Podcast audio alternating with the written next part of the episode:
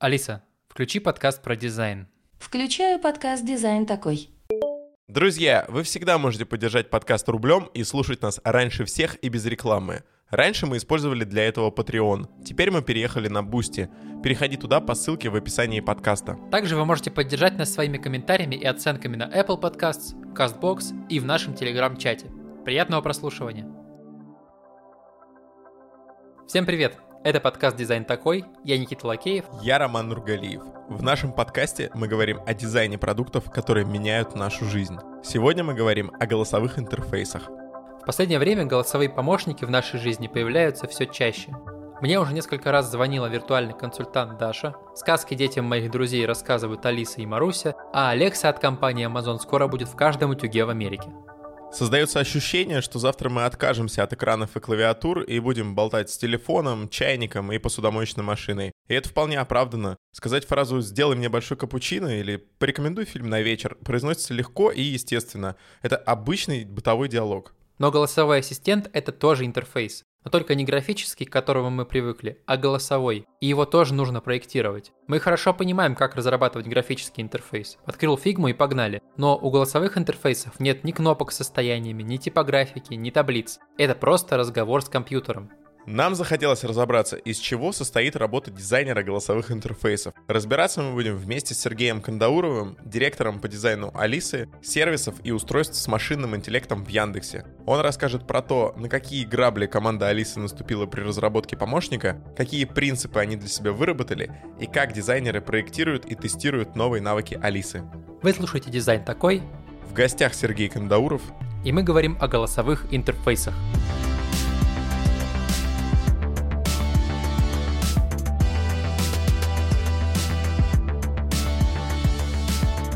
Как ты попал в голосовые интерфейсы? Тут нужно понимать, что я из там потом сменил еще несколько компаний после того, как начал интерфейсом заниматься. И из последнего места перешел уже а, с позиции арт-директора в Яндекс. У меня была сразу группа дизайнеров, 5 человек я постоянно расширялся в количестве людей и сервисов. В какой-то момент у меня там было уже под полтос людей и еще больше сервисов. И один из сервисов был Алиса. Алиса на тот момент была таким экспериментом, экспериментом для, назовем его, утилизации уже существующих технологий. То есть существовал на тот момент машин э, learning, на основе которого работал поиск, и он сейчас работает, ну, выдачу формирует на первое место сайт поставить или на там 101 Это все делает же робот, и на основе этих же мозгов решили сделать чат-бота, который понимает речь. И просто нужно еще вспомнить, что это был 2015 год, когда ее начали делать. Появился хайп а, вокруг эм, чат-ботов. Чат-бота — это штука, которую ты текстом вводишь, он тебе что-то отвечает, а там была фишка, что ты аж голосом можешь общаться. Плюс был пример Siri и пример у Алексы в 2014 году у Амазона вышла Алекса, голосовой помощник, который тоже встроили в колонку сразу. И мы посмотрели, что тема довольно интересная. Давайте попробуем, что бы не сделать. Это, ну, не то, что бесплатно, но это довольно дешево нам будет сделать Алису. И сделали. И, ну, там, по сути, она уже существовала в виде технологии ввода. Просто это обернули в один бренд. И ко мне пришел тогда руководитель департамента машин-ленинга и говорит, мне там нужно помочь по дизайну, там можешь, типа, у нас тогда в процентах измерялось, можешь процентов 20 от дизайнера отщепнуть, и чтобы он там э, что-то нарисовал. Вот, в общем, человек на 20% от своего времени, от фултаймового, ну, условно, если в неделю перевести, то день в неделю, он тратил на то, чтобы отрисовать какой-то интерфейс для Алисы. И вот этот человек был у меня. И я краем глаз посмотрел, вроде интересная штука, супер гиковская, ну, посмотрим, может взлетит, не взлетит, не знаю. Спустя пару лет еще, ну, поняли, что Алиса летит, с ней много общаются. Изначально наши коварные планы не все сработали, что люди будут общаться, им будет интересно с Алисой общаться. Они скорее для решения задачек мы ее использовали. И мы подумали, ну, если для решения задачек каких-то поиска, давайте ее воткнем в колонку, но поскольку у Яндекса на тот момент не было железяк ни одной, ну, не делали, Был заход на планшет, но вот в итоге не выпустили из-за кризиса. И считалось, что Яндекс не умеет делать железяки. Ну, колонки, компы, всякое такое. Что сделали? Купили команду, которая делала на тот момент уже года три, кажется, пилила колонку свою. И их перекупили в Яндекс целиком, всей командой вместе с наработками. С мыслью, чтобы показать рынку, что можно встраивать Алису в их колонки, там, какому JBL, там, Sony и так далее. Но внезапно для нас всех колонки стали разлетаться как пирожки. То есть их реально была идея сделать сколько-то там тысяч э, копий этих колонок и закрыть уже производство их. В итоге уже закрыли, уже начали сворачивать линии производственные в Китае, разбирать завод, ну, конвейер.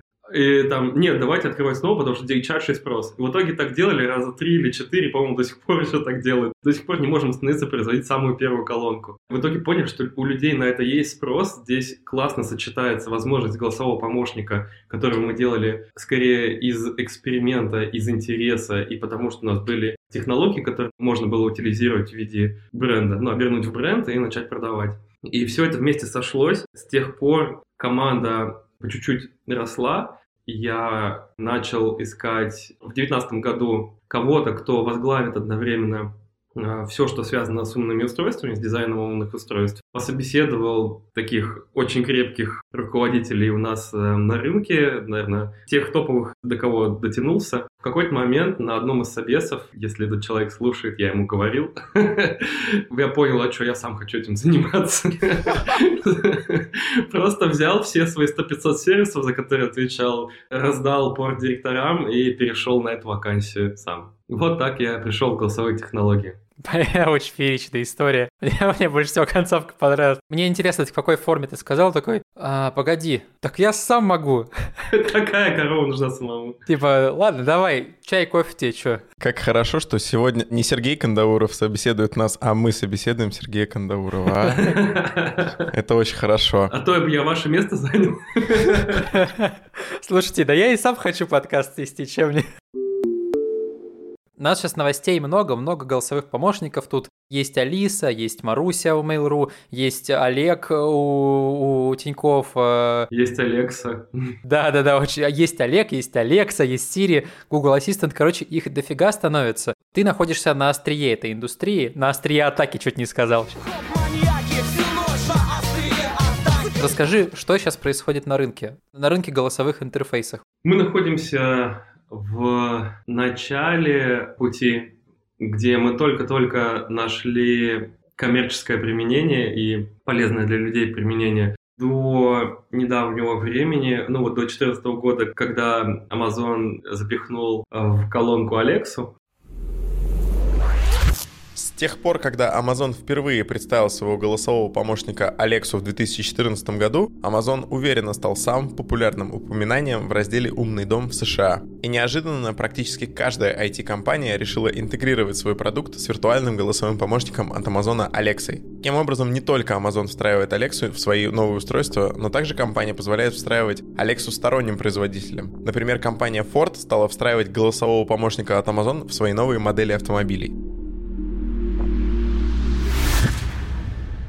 До этого момента голосовые помощники были таким либо ситуативной технологией, которая нужна была для очень редких сценариев. Там, например, когда ты в машине едешь, и это твой hands-free, ты голосом говоришь, позвони такому-то человеку. Плюс голосовой помощник частично, ну, какие-то его детали использовались для слабовидящих. Это voiceover, например, произнесение текста на экране у Apple, например. Это синтез речи, который смотрит, что изображено, и там произносит. Но это как одна его часть. Плюс голосовыми помощниками пользовались еще техногики, потому что было интересно, куда все это идет, поэкспериментировать самим, пописать какой-то код, а вообще быть ближе к технологиям, какие-то задачи там по умному дому решать при помощи голоса. Для них это было такое, вот, мы вот как раз на острие этой технологии, этого тренда, и мы вот в самого начале кайфовали от этого. Техногики всегда есть, и они первые приверженцы всего нового, чего не было в мире до этого. Нужно, не нужно, полезно, бесполезно, неважно, главное, что это технологично.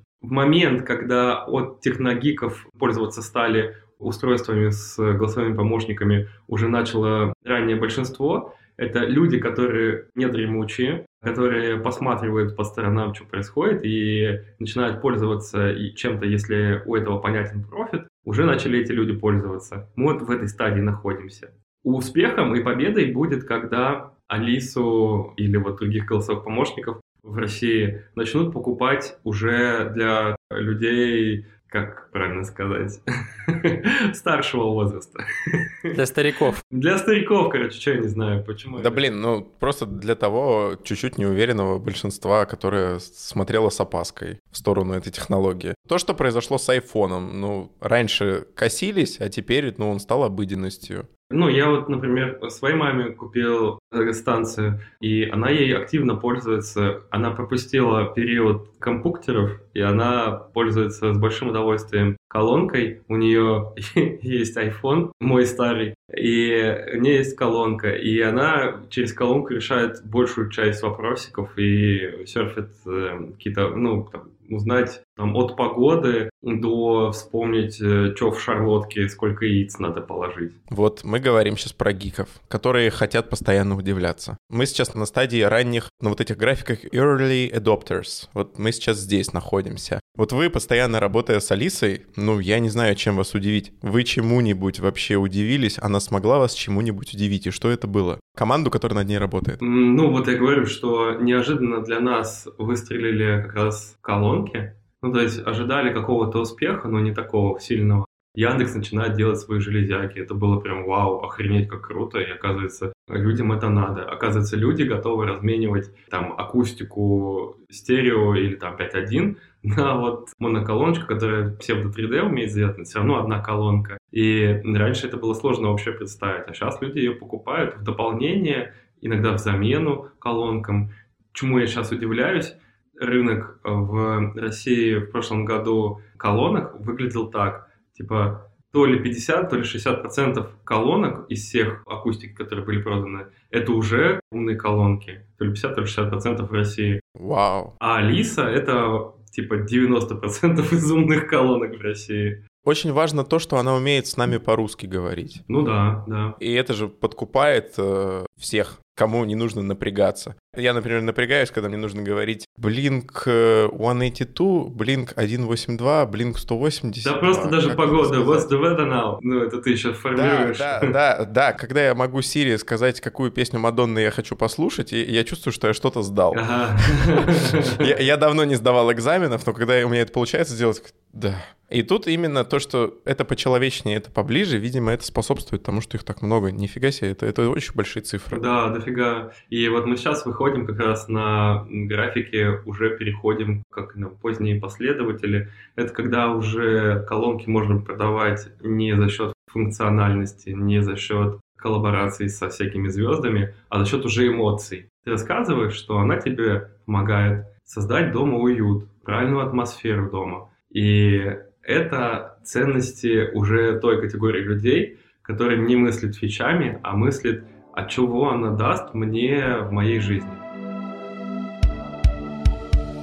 Это рубрика «За скобками» с нашим партнером Bank Bank Education, онлайн-школой дизайна и иллюстрации. В этой рубрике преподаватели программы UX UI дизайн цифровых продуктов рассказывают личные истории на темы, знакомые каждому дизайнеру. Делятся тем, о чем вы не услышите на конференциях и не прочитаете в блогах. Сегодняшняя история от гостя эпизода Сергея Кандаурова. Он расскажет о том, почему он перестал делать сайты визитки и ушел в проектирование сложных интерфейсов. У меня сформировался явный запрос на интерфейсы, на создание, на проектирование. Я пошел в интернет, первое, что вбил проектирование интерфейсов, мне выдалась какая-то статья, и там была подборка книг, что почитать. Была самая первая об интерфейсе, чуть ли не главная книга для проектировщика. Я такой, все, беру, читаю. Просто из-за того, что был дикий информационный голод, тогда интернет был не у меня дома он был какой-то супер медленный. Я просто из-за сформированного голода информационного пошел читать книгу, одну, которую купил. Мне тогда денег особо не хватало. Уплочено, надо читать. По-настоящему в голове у Сергея все поменялось, когда он получил первую продуктовую задачу. Плохо довольно получалось сделать интерфейс э, рабочий, который будет э, на каждый день. Это не сайт-визитка, это не сайта компании, нужно было спроектировать одну из частей для вот этой еламы. Это календарик запуска рекламных кампаний. Там нужна была такая функциональность, что если в выходной день эту рекламную кампанию перестать, например, крутить, или там, ну, короче, дать возможность человеку настраивать в зависимости от рабочих и выходных дней, в зависимости от э, времени дня, чтобы у него его рекламное объявление крутилось ровно тогда, когда он предполагает, что целевая аудитория будет сидеть в интернете. И вот это там несколько экранов, они просто перевернули мою жизнь. Я до сих пор вот э, в парадигме, которая у меня сформировалась тогда, живу гораздо увлекательнее, круче, сложнее и полезнее решать такие задачки, а не сайты компании. Хотя, конечно, сайты о компаниях тоже нужны. 7 июня стартует годовая программа UX UI дизайн цифровых продуктов. Сергей Кандауров – один из преподавателей этой программы. Он поделится своим опытом и видением продуктового процесса. UX UI дизайн цифровых продуктов – это годовая программа от ведущих руководителей дизайн-команд и возможность для вашего профессионального роста. Год – небольшой, но достаточный срок, чтобы научить дизайнера быть не просто умелыми руками, но и головой, которая видит и понимает всю систему целиком. До старта программы остается меньше месяца, поэтому успевайте записаться консультация. Консультация бесплатная. Ссылка в описании эпизода.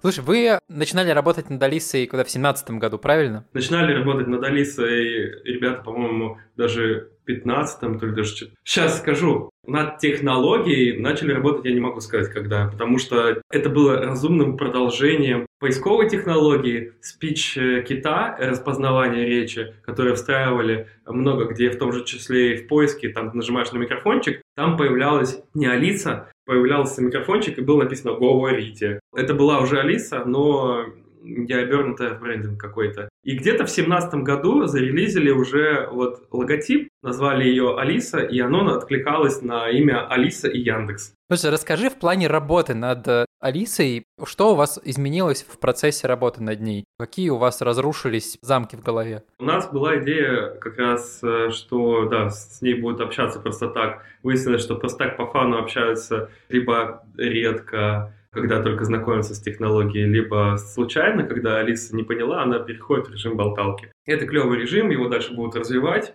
Мы поняли, что фокусироваться нужно именно на функциональности. Мы сейчас что делаем? У нас долго был период после болталки, как мы отошли от, ну, это болталка технологии, когда она отвечает ей в свободном режиме, мы делали много фичей. Не все фичи работают так, чтобы можно было сказать, что мы ими гордимся. И мы сейчас занимаемся тем, что мы улучшаем то, что было уже запущено когда-то. И это поменялось, что мы сместили фокус с запуска большого количества новых фичей на улучшение того, что уже сейчас запущено. У голосового помощника есть особенность. Это новая технология, как ни крути, и человек выделяет ей какой-то кредит доверия, когда начинает ей пользоваться. Ну, типа, ну, допустим. Он говорит, спроси меня что угодно. Ну, будет ли холодная зима в этом году? Он такой, а я не знаю. Он такой, ты сказала все спроси. То есть очень важно, чтобы она умела определенные задачи делать очень хорошо, чтобы выстроить какой-то, скажем так, фундамент в отношениях с этим голосовым ассистентом, да? Да, да, здесь какой прикол. Чем лучше мы выполняем задачи голосового помощника, тем больше к ней относиться начинает как к человеку, и, соответственно, уровень симпатии сильно больше, чем к простому микрофончику, в который ты что-то говоришь. А вы его измеряете? Конечно, это уровень э, удовлетворенности пользователей, уровень любви пользователей, когда мы проводим э, опросы в нашей стране, мы, конечно, находимся в районе, набираем там 90 из 100 баллов. Остальные там ребята Siri там в районе 60, Google помощник в районе там 50-60 по уровню эмоционального, что люди положительно относятся к Алисе, дико положительно. Люди э, любят характер Алисы, и за характер прощают ее косяки. Алиса может не в тему пошутить. За счет того, что она в целом такая творческая, ей многое прощают. Даже когда она просто не в тему ответила, могут посмеяться, ну и ладно. Поэтому, ну, я могу сказать, что по уровню любви бренда Алисы она сразу идет после Яндекса, ну, внутри Яндекса. В общем, Яндекс это же что? Это зонтичный бренд. Идет Яндекс, как корневой бренд, а под ним идет большое количество разных остальных брендов. Такси, еда, маркет и так далее, и так далее. И Алиса как раз идет э, следующая сразу после корневого, после Яндекса. Я сейчас буду очень неправильно делать с точки зрения дизайнера. Я буду мерить от себя. Но ничего страшного. Это ж наш подкаст. Почему бы нет? Я при работе с голосовым интерфейсом ощущаю такой небольшой конфликт. Вот сложные задачи при помощи голоса решать классно. Стою я, глажу себе футболку и говорю, что включи мне, пожалуйста, там, не знаю, хаски никогда не будь. И такой, ух ты, круто. И она мне это включает. Ну, то есть это такой довольно сложный запрос. А когда мне нужна какая-то тривиальная задача, промотать на 10 секунд, убавить громкость, там, повысить громкость, я очень сильно привык к тому, что я это быстренько делаю пультом. Минусик, плюсик, я слышу, что громко, и убавил. Я сейчас во время записи могу вот крутилку громкости крутить и не отвлекаться на это. Голосовые ассистенты, они выделяют под эту тривиальную задачу очень много. И мой любимый там Led Zeppelin стал тише, и ей нужно ответить, что я поняла, и сейчас сделаю тише. Хотя задача очень простая, то есть какой-то вот такой наджинг, какая-то такая поднастройка того, как я использую контент. И мне хочется прям пульт в руку. Вот вернется ли пульт в нашу жизнь для каких-то очень простых фоновых задач? Ты очень в тему задал вопрос. Это как раз следующий пункт, что у нас поменялось в отношении голосовых помощников. Это пульт. ну, не только пульт. На самом деле, мы когда начинали проектировать голосовых помощников, мы думали, голос первичен в голосовых помощниках в проектировании интерфейсов. И еще вторая теория была, что мы вообще все можем решить при помощи голоса. Не нужны ни пульты, ни кнопочки, ничего. Просто только голос. Первое, что начал менять, когда пришел э, в Алису в прошлом году, начал пропагандировать возвращение пульта и отказ от э, философии управления только при помощи голоса. Почему? Емкость информации, которую мы готовы воспринимать на слух – и которые мы готовы кодировать при помощи речи, вот эта вот емкость гораздо меньше, чем то, что мы можем сделать физически, ткнув пальцем в экран, прочитав глазами. Почему? Несмотря на то, что ухом мы воспринимаем больше информации суммарно, ухом мы воспринимаем еще много всего разного. Разные помехи, что-то шевелится вокруг, крутится и так далее. И мы списки, там, когда Алиса тебе перечисляет бары, в которые ты можешь сходить, или прогноз на день, ты ее спросил на день, и она тебе начинает утром такая-то, днем такая-то, вечером такая-то, ты уже начал поплыл. Она все вот погоду тебе рассказала. Погоду легче посмотреть, просканировать глазами. Хотя на слух, ну, все равно должен быть доступ. Об этом же статья Nielsen Norman Group за 17 год о том, что да, здорово, то есть у них был очень пессимистичный прогноз в 2003 году. В Summary прям так и написано, мол, забудьте все, что вы видели в Стартреке, это вообще, это утопия. В 17 году статью открываешь уже так, ну знаете, да, неплохо, Alexa очень хороша, Google Assistant тоже хорош, Siri по-прежнему отвратительно. И начинают такие вот э, specifics, детали рассказывать о том, что вот здесь подходит хорошо, но для сканирования списков не подходит, потому что, извините, когнитивная нагрузка, она очень высокая для списка, для восприятия.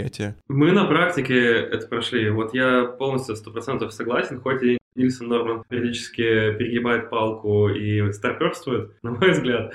Есть такое, согласен, да. Дело, говорит, э, которое протестировал, ну, видимо, в лабе в своих условиях, мы это натестировали на большом количестве пользователей, и я могу согласиться, есть сценарии, которые легче выполнять руками. Это, например, ты когда сел смотреть э, фильм, тебе гораздо проще нажать три раза стрелочку вниз, чем сидеть и говорить ниже, ниже, вправо, вправо или там дальше. Звучит так, как будто ты просишь кого-то почесать тебе спину. Я вот э, возвращаясь к тому, какой вопрос я задал, про увеличить громкость, э, промотать на 10-15 секунд. Я, как человек, который пользуется голосовым ассистентом, не запишу это в провал, там, ни Алисе, ни компании Яндекс. Я когда перешел на AirPods и понял, что мне надо каждый раз засовывать руку в карман, чтобы поменять громкость, я так скучал по проводной гарнитуре, где вот здесь мой маленький надежный пульт. Мы упираемся в то, что есть стек тривиальных, простых задач, которые сделать проще физически и молча. Сейчас, видимо, вы осознаете, и весь рынок это осознает, и пультики-то вернутся, да? Давай я дополню просто. Мы когда начинали, мы думали, что голосовой помощник — это третья платформа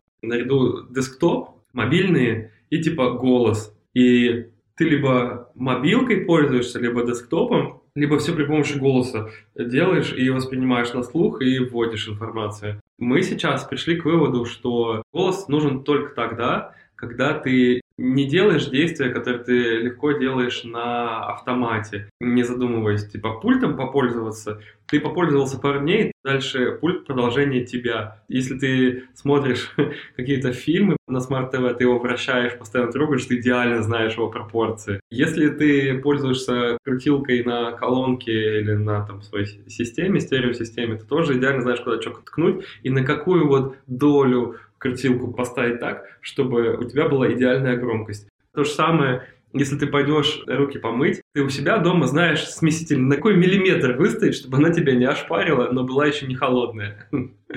И смысл в том, что мы вот такие действия, которые мы не задумываясь на уровне уже под корочки выполняем, мы гораздо лучше, ну, нам мозг для этого и нужен, он для этого и адаптируется, чтобы такие действия, которые мы часто повторяем, делать, не задумываясь вот на уровне своего древнего мозга. Когда ты голосом произносишь, ты прямо серьезную задачу решаешь. Ты сформулировал желание и произнес его вслух. И что-то даже бывает постыдно сказать. Алиса, включи порно. Просто потому, что у тебя разные участки мозга работают.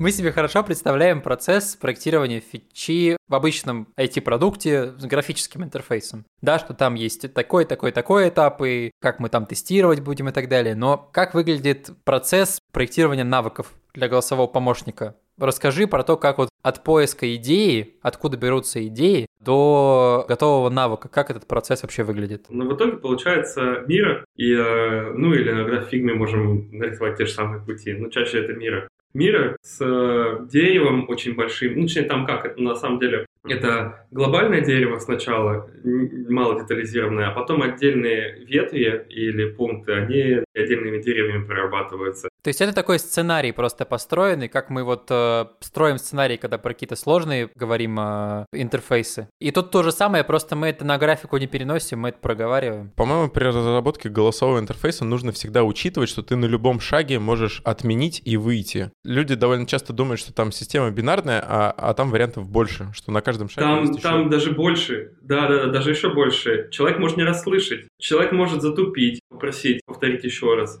А, он может не расслышать. Ему нужно дать время на подумать, дать время на оговорку. А еще голосовой помощник может неправильно расслышать начать выполнять действие не то. Всегда должна быть возможность сделать да, шаг назад и повторить то, что сейчас Алиса сказала, и дать возможность подождать. Вот для подождать у нас сейчас боль, и мы пока ну, с этим еще работаем. То есть вот на том уровне, на котором меня переспрашивает Алиса, которая коннектится с моей кофемашиной с молоком без молока, там на самом деле ни разу не два варианта, их гораздо больше. Э, если показать тебе сценарий постановки будильника, то это вот такенное дерево, там очень много разных вариантов.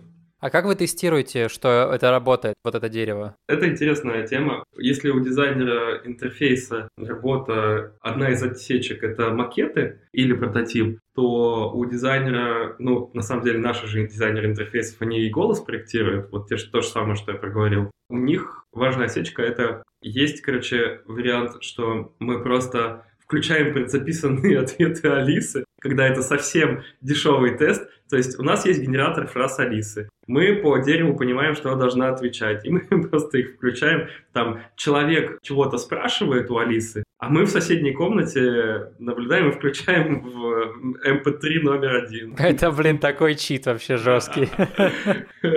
Это, по-моему, называется Волшебник из мордного города. Как... Это называется звукарь в команде КВН. Он включает отбивки. Включаю смех. Да, да. Отлично. Смешно, что из-за того, что реально человек выбирает фразы, бывает очень, очень естественная реакция человека. Вот это у вас Алиса прокачалась. Я думаю, что в ближайшем будущем, если тему голосовых помощников подхватят остальные крупные компании, не только там Сбер или Mail.ru, а и еще кто-то, то профессия голосовых помощников будет развиваться и выделяться в отдельную профессию проектировщика этих скиллов именно. Пока что у нас этим же занимаются сами же дизайнеры интерфейсов, иногда менеджеры, ну, чаще дизайнеры. Вполне я себе представляю, что это может быть специальный человек, который знает отлично все вот, ну как раньше не было дизайнера там под мобильные устройства. Это был десктопный дизайнер, которому вдруг пришла мобильная задача, и он такой, ну, сейчас нарисую, а что тут такое отступ в меню, где вот иконочки э, в нижнем меню, давайте я побольше сделаю и красиво вот так. Мы их, мы их сейчас сами для себя выращиваем. И волф такой происходит, они вот выделяются и произрастают изнутри. Да, да, да, да, да. Ну, я думаю, дальше будет это все развиваться. Просто потому, что качественно спроектированный голосовой сценарий, он рождает ощущение вот магии, вау-эффект, приверженность технологии и ощущение, что там не набор циферок, а это какой-то робот, и вот он уже здесь, и ты начинаешь уже отстаивать бренд э, перед друзьями. Это круто, конечно. У меня вот тут вопрос, который заключается в том, что в графических интерфейсах у нас много страниц из разряда «Упс, нам самим очень жаль, что у нас отвалился сервер», а меня, будучи официантом, учили, что я приношу извинения от лица всего заведения, что кленового пекана нет, но я могу вам принести круассан. То есть у людей были какие-то ожидания, они с ними пришли, они их озвучили, запрос какой-то передали. После того, как я их разочаровал, мне нужно как-то с их разочарованием работать, раздражением, фрустрацией. Алиса умеет явно не все. Голосовые помощники явно умеют не все. Как вы работаете с, ну, разочарованиями людей? Как с этим работать? В прошлом году как раз запустил тему э, проработки ожиданий и онбординга. У нас был момент, что Алиса одновременно запускалась, ты вот купил колонку, она запустилась, и она тебе начинает чего-то рассказывать. При этом, если ты ее подключил к телевизору, она тебе на телевизоре другое показывает. А в телефоне она тебе говорит, запусти приложение, там один настройка, в телефоне третье. И у тебя везде все отовсюду разное, и ты начинаешь ощущать себя тупым. Ну, или беситься. Э, обычно одно последовательное.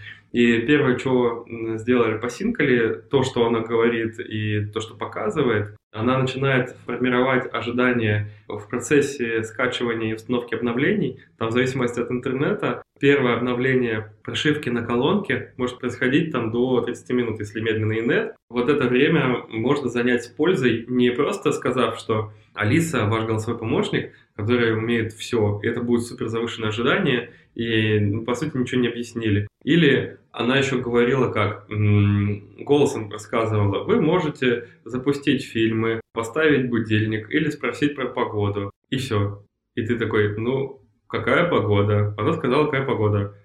Ну, ну, что-то там было про фильмы, что посмотреть. Все, это две команды, которые ты помнишь. Ожидания мы теперь подогреваем по-другому. Пока у тебя ставится обновление, у тебя появляется такой набор советов, рассказов, как в жизни теперь ты можешь использовать эту колонку. Это первая часть. А когда она ошибается, мы отрабатываем, ну, во-первых, мы говорим, что я пока еще такого не умею, если действительно просят там что-то из разряда «сейчас скажу», допустим, ты попросишь Алису шепотом общаться, она скажет «я пока такого не умею». А если ты насмотрелся рекламы, где Алиса включает свет, у нас такие пользователи тоже есть. Они посмотрели рекламу и купили вместо лампочки умной колонку. И говорят, Алиса, выключи свет. А что свет не выключается? Блин.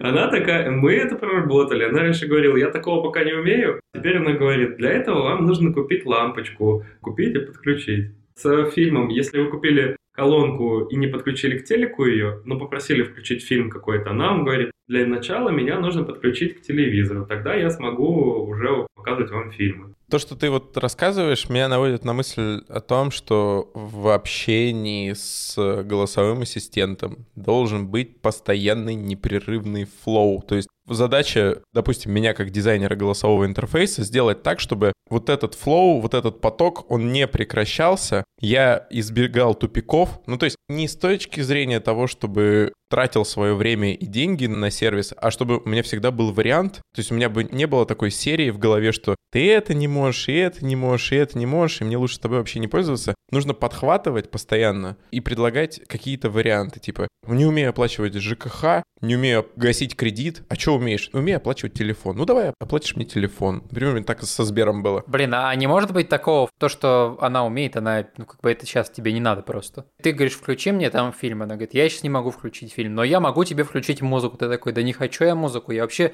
фильм хочу смотреть. Вот друзья сидят, не позорь меня, пожалуйста. Вот в этом-то и прикол, что я тебе сейчас привел пример того, что запрос примерно похож, что я голосом что-то хочу оплатить. Куда там надо засунуть деньги? А тут другой тип вообще потребления. Тут, наверное, сильнее фрустрация и раздражение. Здесь важно чего? Не обещать, что она все умеет, и это стараемся искоренять везде, где это было обещано. Поменяли уже довольно сильно нашу маркетинговую стратегию. Она не обещает, что она все умеет, что это скорее способ создать атмосферу дома. Мы пока про атмосферу говорим. Она может тебе музыку включить, фильм, отрегулировать освещение, влажность. Ну, если ты купил там из умного дома хотя бы, не знаю, розетку, то он тебе увлажнитель сможет включать, когда ты ее попросил, или там, если ты купил какой-нибудь сайомовский датчик влажности, прилинковал к колонке, это довольно легко делается, и воткнул умную розетку с увлажнителем. И вот уже саморегулирующийся дом. Он датчик за полторы тысячи меряет э, влажность, посылает сигнал, что влажность недостаточная, запускается увлажнитель, и вот уже у тебя умный дом. Так вот, это все к чему? Это типа атмосфера.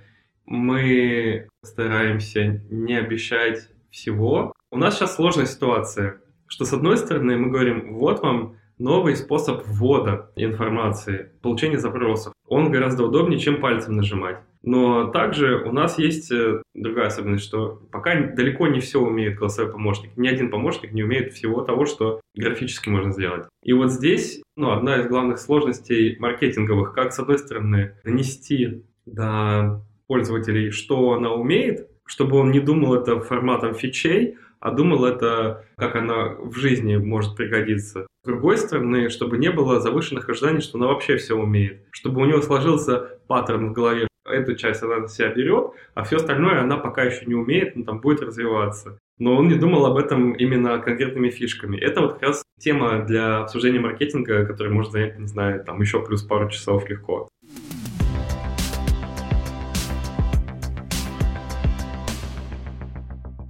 Сергей, расскажи подробнее про принципы и правила, которыми вы руководствуетесь при проектировании. Для начала есть чек-лист, мы его большим количеством усилий запилили чек-лист, ну, гайд по написанию, созданию голосовых сценариев. Это было тяжело просто потому, что у нас все, что создавалось, оно создавалось в головах конкретных людей на основе какого-то опыта, начитанности, насмотренности. Прочитали, что а у этих такое-то исследование есть, а вот этот человек пришел к нам из такой-то области, у него он там игры делал раньше. Суммарно по головам было много знаний, но не было сформулировано чек-листа. Мы его собрали. Могу даже ссылочку на YouTube дать, если вам интересно. Там Настя рассказывает, как делать эм, навыки голосовые. Конечно, давай. Мы приложим к описанию выпуска. Смысл этого гайда сводится к тезисам. Пять тезисов не очень большие, но они даже разворачиваются в бесконечную простыню всякого описания и примеров. И один из главных постулатов, что общение с голосовым помощником должно выглядеть, как будто ты общаешься с живым человеком. Если вы попросите меня,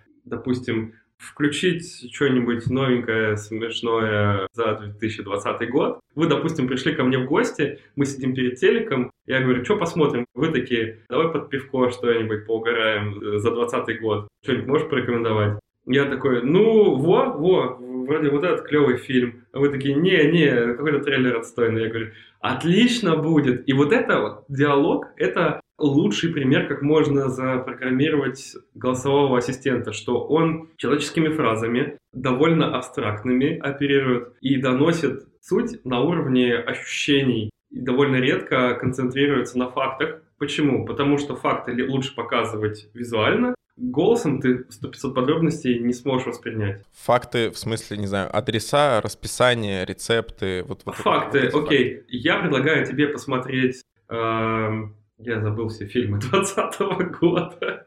Ужасно. Ну, довод, допустим. О, «Довод», прекрасно. Я предлагаю посмотреть тебе «Довод». Его снял Нолан в 2020 году. Он снимал его 4 года. Сыграли такие-то актеры и перечисляешь их по очереди. Вау. Ты устанешь запоминать просто. Просто тебя запарит это. Это, кстати, та же причина, по которой на конференциях все жалуются, что а, либо мало информации полезной, либо уныло спикер рассказывал. И это все просто потому, что наше ухо не рассчитано на то, что мы воспринимаем большое количество сложной информации. Мы либо воспринимаем его унылым, либо воспринимаем водянистым.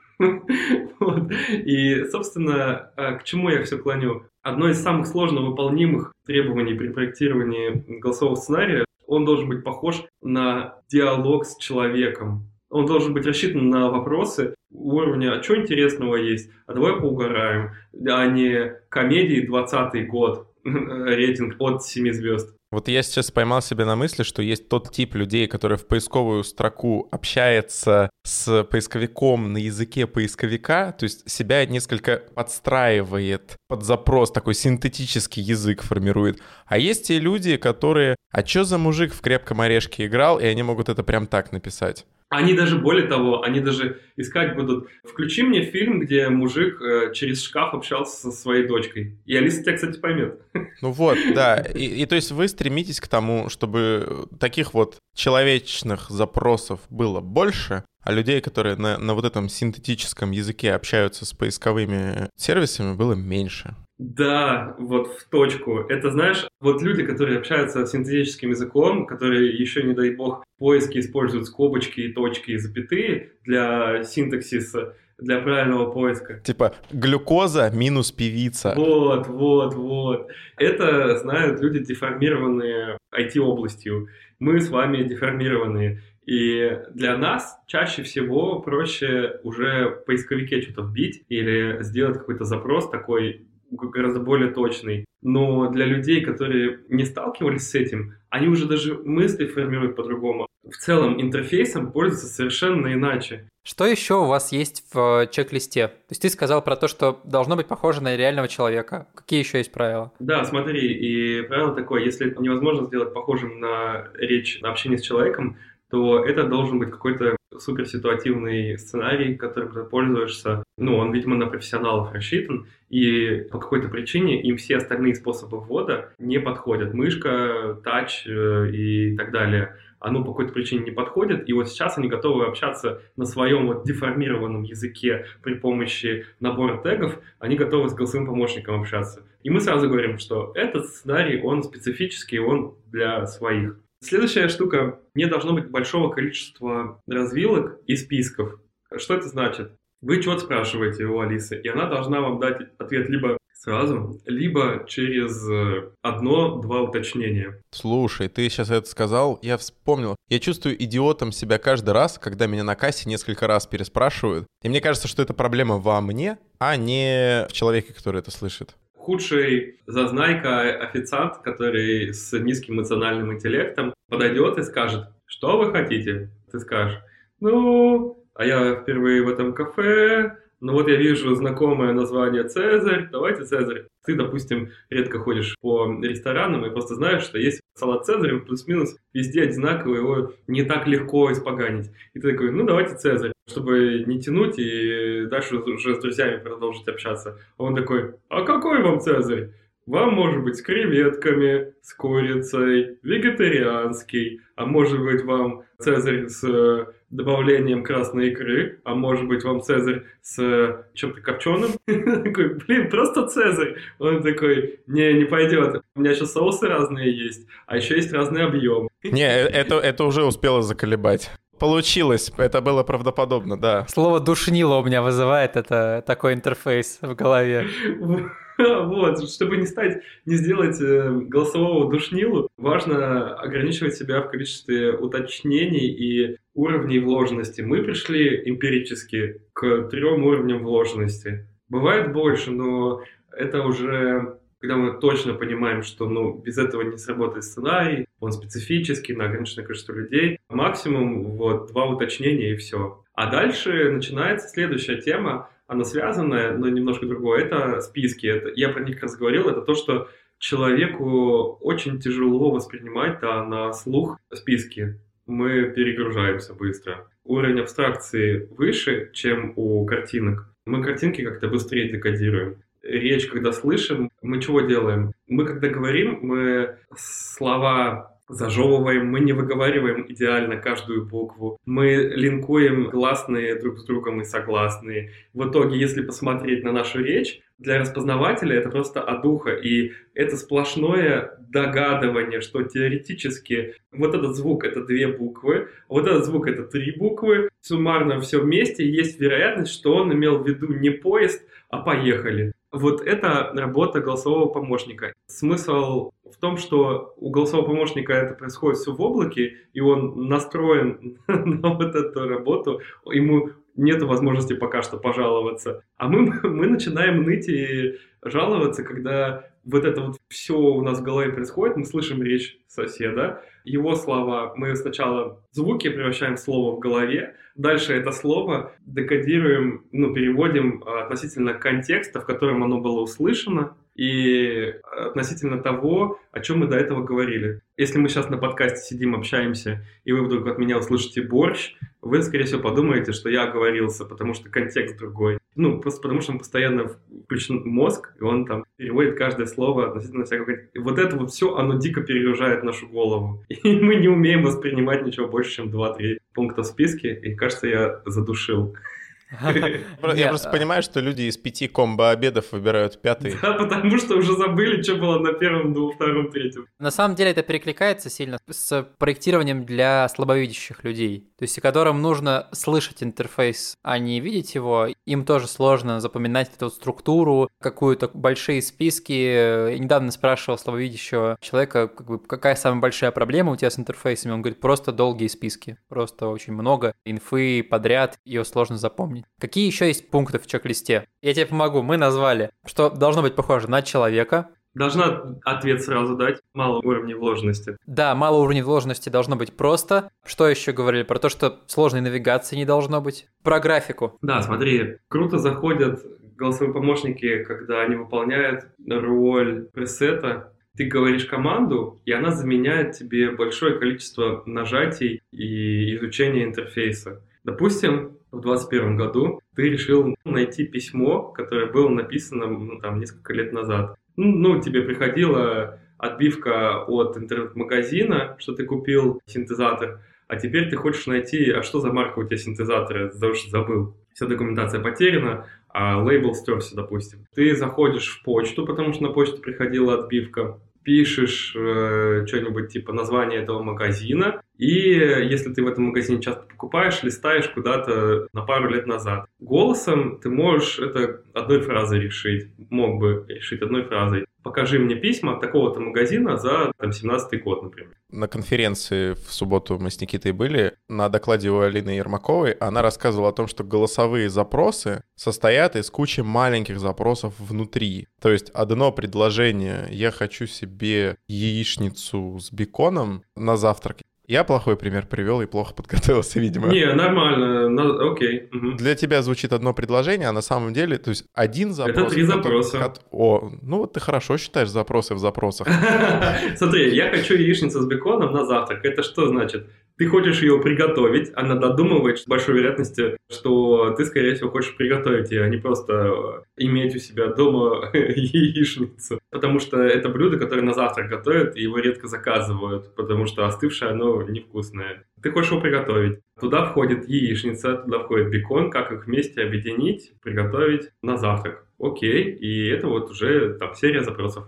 Ты сейчас привел пример с почтой, я вспомнил вот этот фильтр, а фильтр — это куча условий, которые накладываются, и вот на голосовые запросы накладывается большое количество условий, что внутри запроса много маленьких запросов, и их нужно раскидывать по фильтрам, сортировкам, категориям. Ну да, и просто из-за того, что визуально кнопки не могут э, друг на друге жить, и они там какое-то место на экране занимают, ты заходишь и тратишь какое-то количество усилий на решение не ежедневного кейса поиска. Э, в почте это не совсем ежедневный сценарий. Когда ты им пользуешься, ты прям включаешь мозг. Думаешь для того, чтобы понять, где здесь что находится, попробовать переставить себя в, в роль поиска, будь я поиском, где бы эта кнопка находилась, и дальше находишь все примерно там в каких-то местах. А голосом ты можешь не смотреть на поиск, ты ну, не пытаешься себе представить модель реализации этого интерфейса, не пытаешься вспомнить в своем сознании, как ты уже решал подобные задачи раньше в других интерфейсах.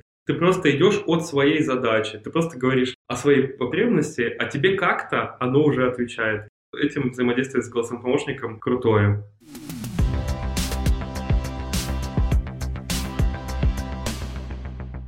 Сергей, остался у нас последний вопрос. Как ты думаешь, как будут развиваться голосовые интерфейсы дальше? Как ты видишь будущее? Может быть, через год, через 5-10 лет? Да, 5-10 лет – это такой интересный диапазон для фантазий. Голосовые помощники будут развиваться в сторону эмоциональности, потому что русские еще довольно монотонно говорят, а там, например, европейцы, они вообще нашу речь воспринимают как просто что-то ужасно монотонное. Но даже мы используем какие-то эмоции, когда о чем-то говорим. Как это выглядит? Если я перечисляю что-то, я добавляю эмоциональную окраску, просто потому что на одинаковом монотонном голосе невозможно слушать перечисление стол, стул, пол, стена, лампа. если я буду говорить стол, стул, стена, лампа, вам уже интереснее слушать. Эмоции можно подключать для того, чтобы легче было впитывать поток информации. Эмоция — это дополнительный слой в кодировании информации. Можно больше донести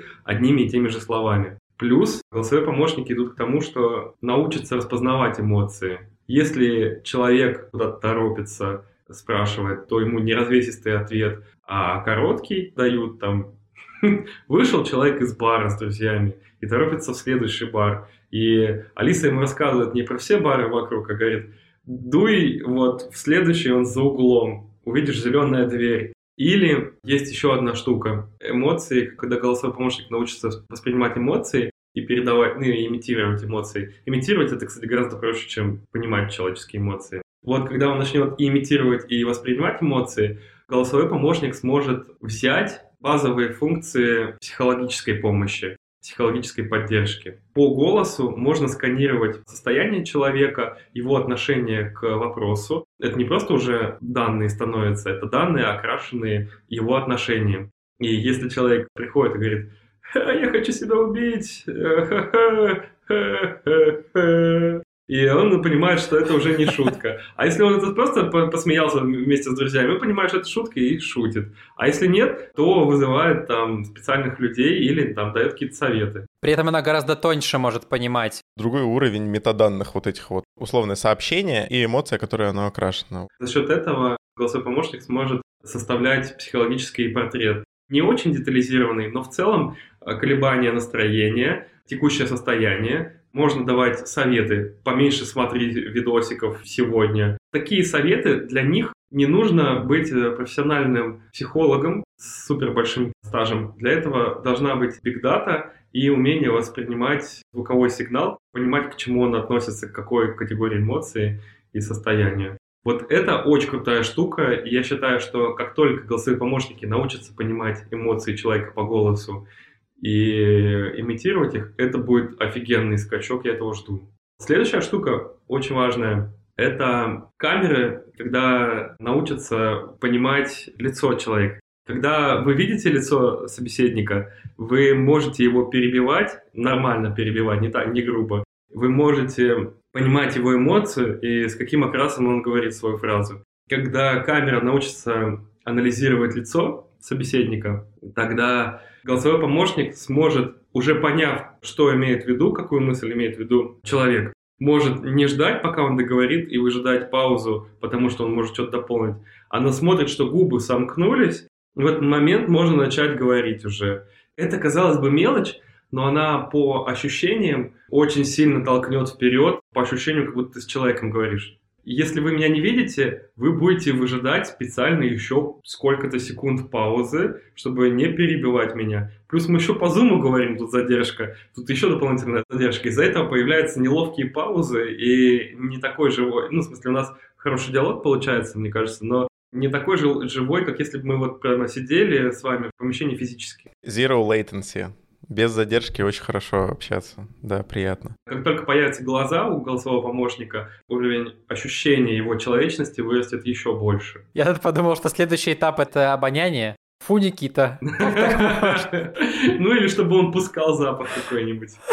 Заказывает мне на Озоне Old Spice с волками, а меня отправляет в душ. Я, повернувшись к колонке и приоткрыв рот, уже даю понять, что я что-то хочу сказать. Да, она может в этот момент уже, например, приглушить звук, или она, например, трендела, трендела, ты открываешь рот, и она в этот момент такая опа, и затихает.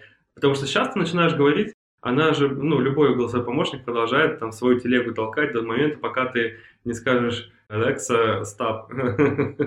Все. У нас самая частая фраза, которую мы говорим Алисе, Алиса, хватит. Потому что она начинает предлагать, а давайте я расскажу вам про то-то, то-то. Ты такой, блин, то есть заткнись. Очень тяжело инициировать взаимодействие с Siri, потому что каждое взаимодействие с Siri на русском начинается с фразы «Привет, Siri». На третий раз я чувствую себя полным идиотом, когда говорю «Привет, Siri». То есть «Привет, Siri, включи песню», она включилась, отлично. Это богатая тема холиваров от людей, которые имеют Алису дома человека.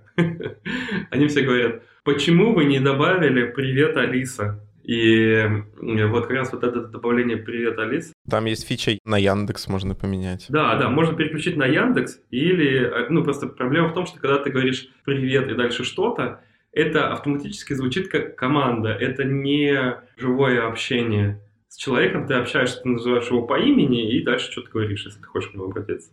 Кстати, вот мы плавно перешли к следующему моему предсказанию. Я считаю, что будет круто, когда голосовой помощник научится по контексту понимать, что к нему обращается, а не Алиса. Ну, ты входишь в комнату и говоришь, включи свет.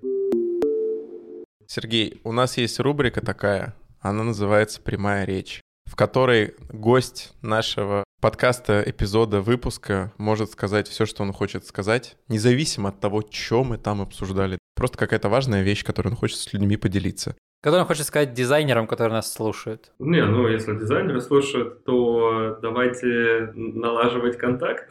Подписывайтесь на меня в Фейсбуке. У меня периодически бывают вакансии. На самом деле довольно редко, раз в полгода примерно. Я что-то периодически выкладываю про голосы и про голосовых помощников в целом про технологии иногда пишу.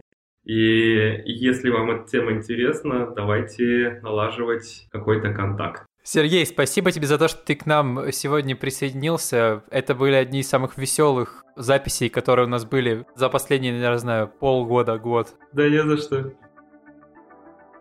Еще раз спасибо гостю за участие в записи эпизода и спасибо вам за то, что слушаете нас. Поддержите нас своими комментариями и оценками на Apple Podcasts, CastBox и в нашем телеграм-чате. Слушайте нас раньше всех без рекламы на Boosty. Подписывайтесь на нас в вашем любимом стриминге и поделитесь подкастом с друзьями. Авторы и ведущие Никита Лакеев и Роман Нургалиев, монтажер Ира Федичкина, саунд-дизайнер Вениамин Жилин.